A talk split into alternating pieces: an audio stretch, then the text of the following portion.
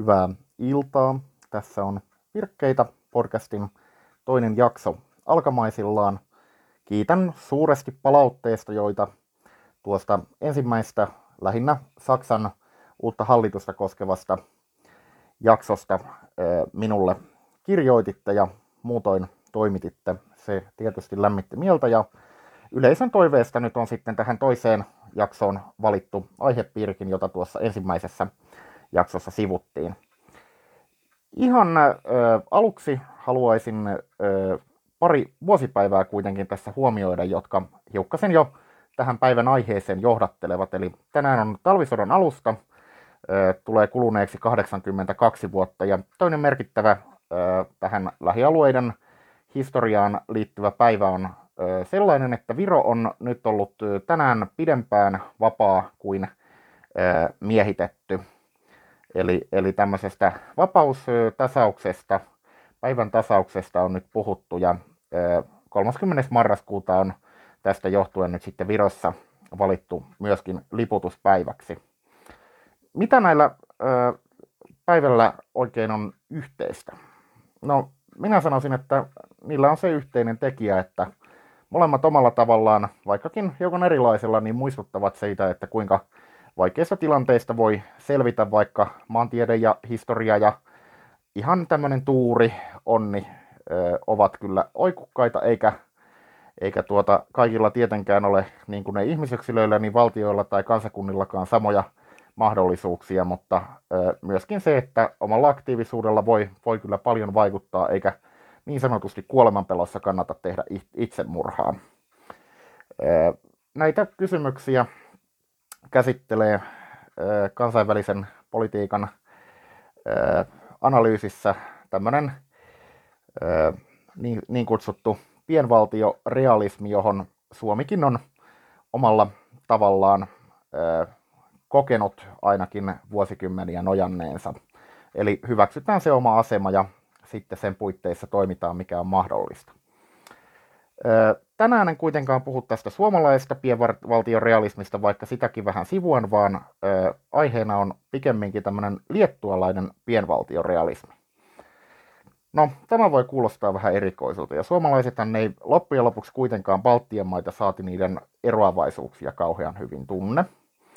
Mutta Liettua on ollut erittäin paljon otsikoissa, ihan kansainvälisestikin viime aikoina – ja tavallaan se nähdään tämmöisenä demokratian soihtuna, mitä Taivan on tuolla toisella puolella Euraasian mannerta, niin Liettua on sitten täällä Euroopassa.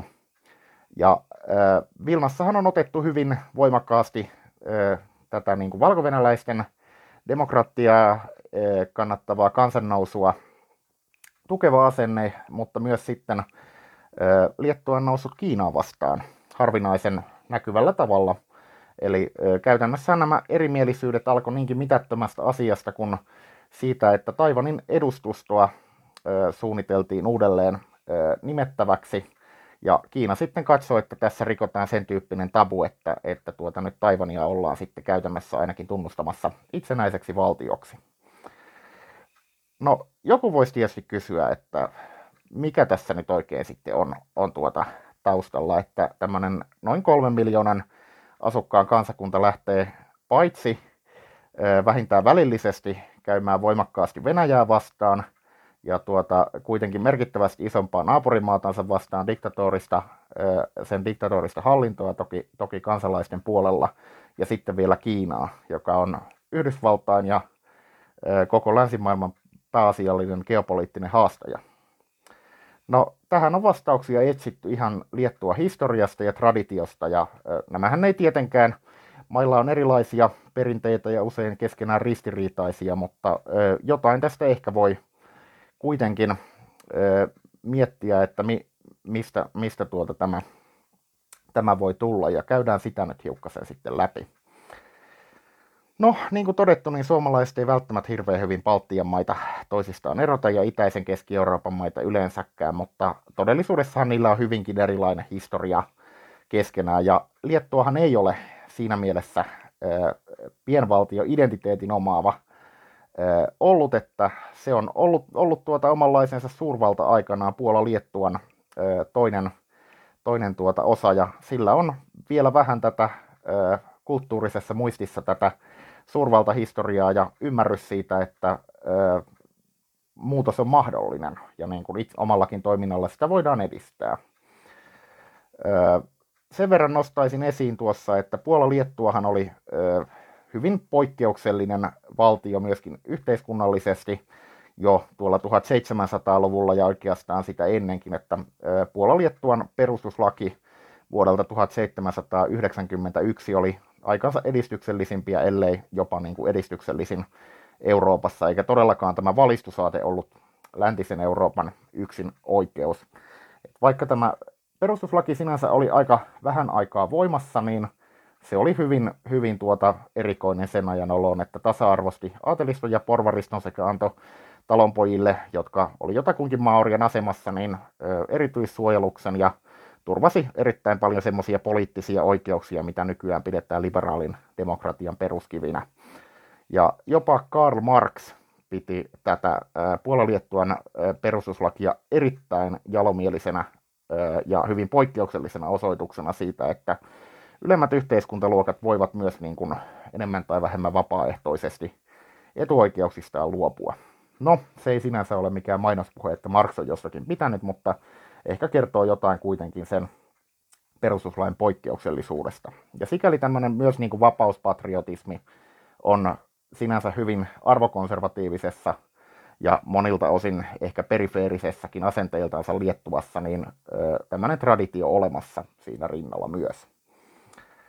No, Liettua oli sitten myös neuvostoaikana 11. maaliskuuta 1990 ensimmäinen neuvostotasavalta lainausmerkeissä, sanon siksi lainausmerkeissä, että maahan oli miehitetty, eikä, eikä sitä neuvostovaltaa laillisena voi pitää, mutta julisti kuitenkin ensimmäisenä itsenäisyyden näistä valtioista, joita neuvostotasavaltoina tuolloin Moskovan keskushallinto piti. Ja aluksihan se tunnusti, vaan Islanti ja muut sitten seurasivat perässä. Eli tämmöinen muutaman sadan tuhannen asukkaan valtio niin päätti ottaa arvojohtajuuden ja Liettua varmasti tätäkin kiitollisena muistaa ja sen, että kun Islannille ei mitään pahaa siitä tapahtunut, niin muut sitten uskalsivat myös ottaa tämän tukevan position. No, tähän ei sinänsä tämä itsenäisyys ihan heti käytännössä toteutunut, että sitä seurasi muun muassa tämmöinen Vilnan verilöylynä tunnettu tragedia tammikuussa 1991. Ö, siitä muistetaan erityisen voimakkaasti Suomen presidentin Mauno Koiviston hyvin kyyninen kommentti siitä, että kuinka nyt värifilmeillä oli oikein mahdollisimman suurta yhteydenottoa haettu ja ei oikein sympatiaa liettualaisille herunut. No, se kommentti oli kyllä kyyninen ja sanoisin, että lähestulkoon anteeksi antamaton, mutta on pakko todeta, että kyllä tässä oli myös ihan Baltian maiden sisälläkin ristivetoa, että esimerkiksi jotkut virolaiset piti tätä tapausta vähän tämmöisenä katolilaisen kulttuurin tuotteena, että Virohan selvisi käytännössä vailla verenvuodatusta, mutta julisti sitten itsenäisyydenkin vasta, vasta vähän myöhemmin. No tämän Liettuan itsenäisyyskamppailun johtohahmojahan oli tämmöinen hyvin Václav Havelin, suomalaiset ehkä tämän tsekkiläisen vapaustaistelijan, elokuvaohjaajan tuntevat paremmin kaltainen hahmo nimeltä Vitautas Landsbergis, jonka pojan poika Gabrielus Landsbergis on tällä hetkellä Liettuan ulkoministeri, että siellä on hyvin, hyvin tuota arvopohjaan nojaavat voimat vallassa. Ja Nythän itse asiassa, kuten edellisessä jaksossa sivusin, niin Tsekin hallitus on myös ottanut tämmöisen palannut haavelilaiseen asenteeseen viime aikoina ihan hiljattain, hiljattain tuo uusi, uusi tuota koalitio siellä nimitettiin. No, ei tässä pelkästään siis tietenkään arvoista ole kysymys, että Liettua on hyvin vahvasti ollut tämän transatlanttisen yhteyden säilyttämisen kannalla ihan reaalipoliittisista näkökulmista ja tämän Kiinapolitiikankin pyrkimys kaiketi on asettaa Euroopan unionia lähemmäksi tätä yleistä transatlanttista linjaa, että kun pieni uskaltaa edellä mennä, niin se koko unionin volyymi sitten voi ikään kuin tulla perässä ja Euroopan unioninhan on näiden Liettuman kokemien vastareaktioiden vuoksi niin sitten pakkokin puolustaa jäsenmaataan, mikä sitten osaltaan luomassa tätä asetelmaa, että koko unioni hiljakseen Ja nyt esimerkiksi tämä Saksan hallitusohjelma, josta viime jaksossa puhuin, niin on hyvä esimerkki, niin on asettumassa lähemmäksi Yhdysvaltain linjaa tässä. Ja samalla sitten tämä Liettuan oma kamppailu niin Valko-Venäjän kuin Venäjän harjoittamaa hybridisodankäyntiä vastaan saa julkisuutta ja Liettua saa sympatiaa sitten niin Atlantin takaa kuin Itä-Asiassa ja Euroopassa. Ja sen verran korjaan tuossa, että en halua sanoa oikeastaan Valko-Venäjän harjoittama hybridisodankäynti, että Valko-Venäjän kansa on siellä, kärsii vankiloissa ja elää pelossa. Se on Lukashenkan hallinto, joka päivä päivältä on enemmän Venäjän taskussa, joka, joka tätä, näitä operaatioita toteuttaa. Ja tässä on edelleenkin nähtävissä tämmöinen pieni ero, että nyt jos esimerkiksi Viron mediaa seuraa, niin siellä on oltu aika skeptisiä tästä tähän Liettuan niin sanotusti kantokykyyn, mutta toistaiseksi ihan Liettuan Kiinapolitiikka ei ole aiheuttanut minkäänlaista katastrofia, vaan pikemminkin päinvastoin, että Euroopan unioni on sitten samaan suuntaan lähtenyt.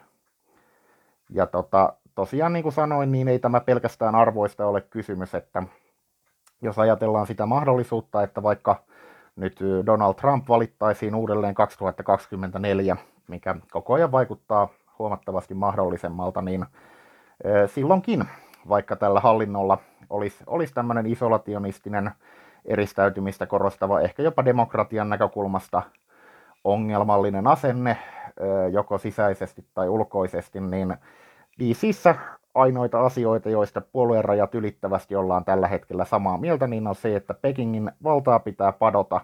Ja siinä jos Eurooppa tässä nyt kolmessa vuodessa asettuu selkeästi Yhdysvaltain tueksi ja, ja rinnalle, niin silloin Yhdysvalloillakin on huomattavasti aiempaa suurempi pyrkimys ja intressi pitää Eurooppa puolellansa ja tarjota myös sitä sotilaallista suojaa, josta erityisesti täällä meidän alueellamme ollaan, olemme tuota aika riippuvaisia.